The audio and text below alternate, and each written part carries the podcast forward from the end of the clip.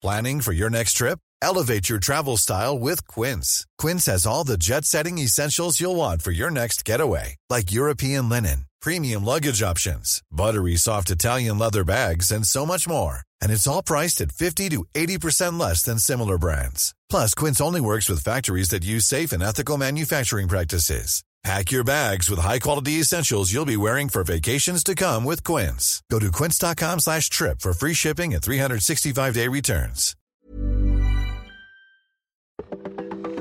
Well, once again, severe weather.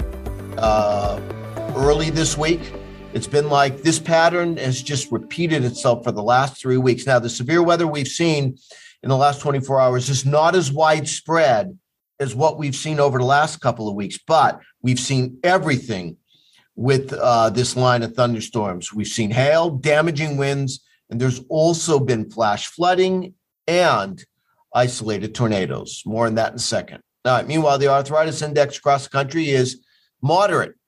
However, the index has increased in the areas like Minneapolis, Duluth, Sioux Falls, and Madison, Wisconsin. The risk of weather related arthritis pain is extremely high and it is more likely to be severe and of longer duration. Plan activities accordingly.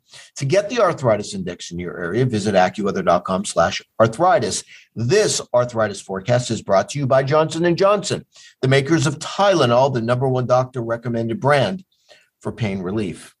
And, you know, certainly, Pash, March is the severe weather month as Right. we get into March and April. So this happens, but it's not so much that we've seen severe weather each week, the last three weeks. It's it's it's the same areas being Mhm. impacted. Yeah. Texas, Central Gulf Coast states, and Southeast. Yeah, it is. And I will say the line today, while you said it's not as impressive as what we saw maybe the last two weeks, it is impressive from other perspectives. For example, the flash flooding threat today. If you look at some of the storms, the way they're oriented, Yep. I think we're going to have a big concern for flash flooding. We're already seeing that there are a number of flash flood warnings that are in effect right now on the, um, I believe it's in southern uh, Mississippi right now. And with that, just the, the way that these storms are moving, they're going to be training over the same areas. And so that's going to lead to flash flooding in areas along Interstate 10, which have already seen so much in the way of rain over the last couple of weeks because they've been getting hit again and again and again. And here we are now, third week in a row, with some of the same areas seeing tornado warnings, flash flood warnings, severe thunderstorm warnings. So here we go again. Yeah, and you know the, the thing is, is that th- this energy that's causing the severe weather, it's not lifting to the northeast quickly like the other two have done. So what's happening is you're getting the thunderstorms moving. They're oriented from west to east, and they're moving west to east. That's why you're getting the flash flooding. Some of the hardest hit areas, Dallas, the Metroplex. Metroplex got hit hard last night. We saw flooding. We saw isolated tornadoes, uh, power outages. There was ping pong size hail. Um, and also, uh, that line continued. Now, it's not as large as it was last week. You know, last week we had a widespread damaging squall line. This squall line is smaller, but it's still producing damage within its path. I mean, it started last night in Dallas. It's moved through Shreveport. It's moved through uh, Jackson.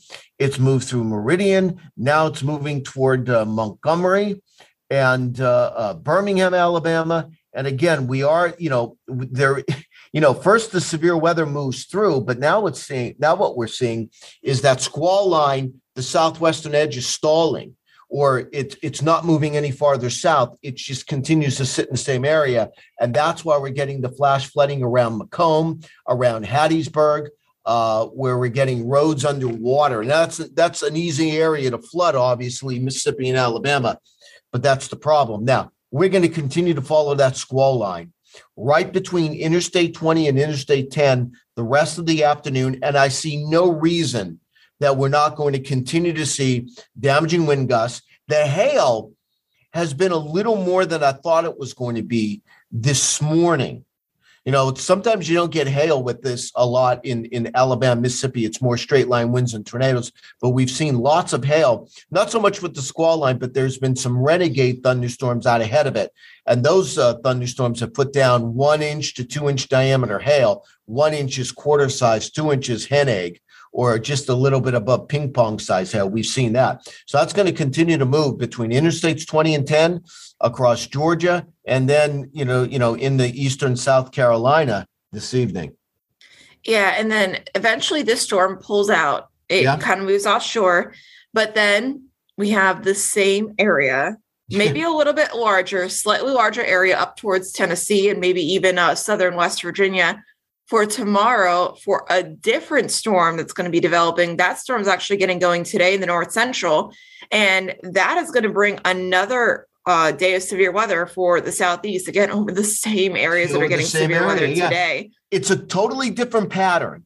Mm-hmm. The, the, like you said, it, it, it's not energy coming out of the southwest. Well, let me correct myself the upper lows coming from the northwest, and that brings the front is, but there's a sneaky little short wave mm-hmm. that that's going to come out of the southwest. In fact, that trough is across Baja California Sur this morning.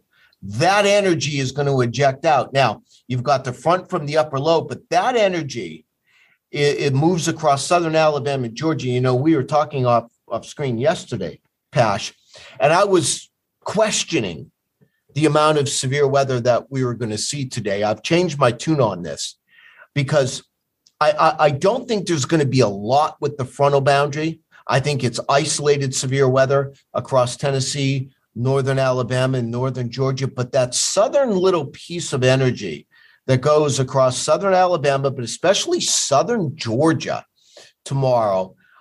I think that, that that's going to be that's going to have a little low pressure with it I think you're going to get some spin. And I, I I'm not saying there's a tornado outbreak tomorrow, southern Alabama and especially southern Georgia, but I suspect you know we're going to see a handful handful of tornadoes in that area tomorrow. You know, four, five, six or so. And I think it's well, it could be southern Alabama. I think it's more southern Georgia tomorrow. But then that front comes through. There'll be isolated severe weather with that.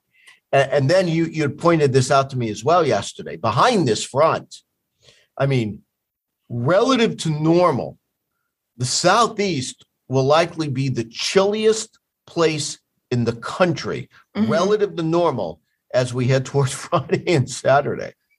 Yeah, I was also going to mention we can't forget about the one uh the it's a relatively small area, but there's still a lingering severe weather threat even on Thursday. Yeah. Um, kind of through the Carolinas. Yeah. yeah but that that should be the end of it because that cold air comes blasting on through and you're looking at temps 10 to 20 degrees below average and they're already starting the growing season down there in the southeast and so any of those crops that are you know sensitive to cold air there's going to be some frost and freeze concerns. Yeah i that was the only question. I wasn't sure because the trough is going to be associated with some clouds. Mm-hmm. Wasn't sure if it was going to get cold enough or not at night. I'm not sure, but it, it some spots you're probably right that it's going to get close enough to be a concern either Friday night or Saturday night.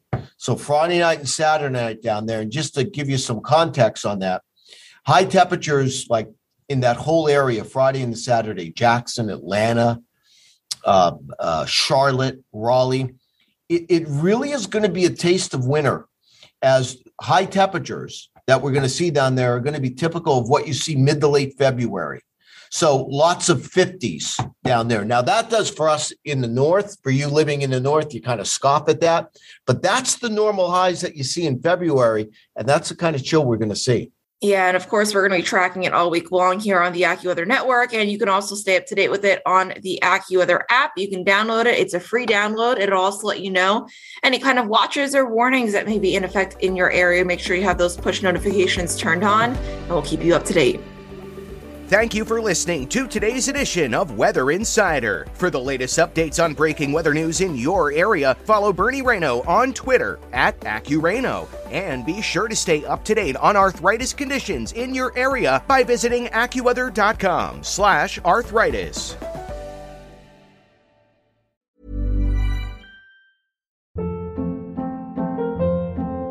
Hold up. What was that? Boring. No flavor. That was as bad as those leftovers you ate all week. Keke Palmer here, and it's time to say hello to something fresh and guilt-free. Hello Fresh. Jazz up dinner with pecan-crusted chicken or garlic butter shrimp scampi. Now that's music to my mouth. Hello Fresh. Let's get this dinner party started. Discover all the delicious possibilities at hellofresh.com.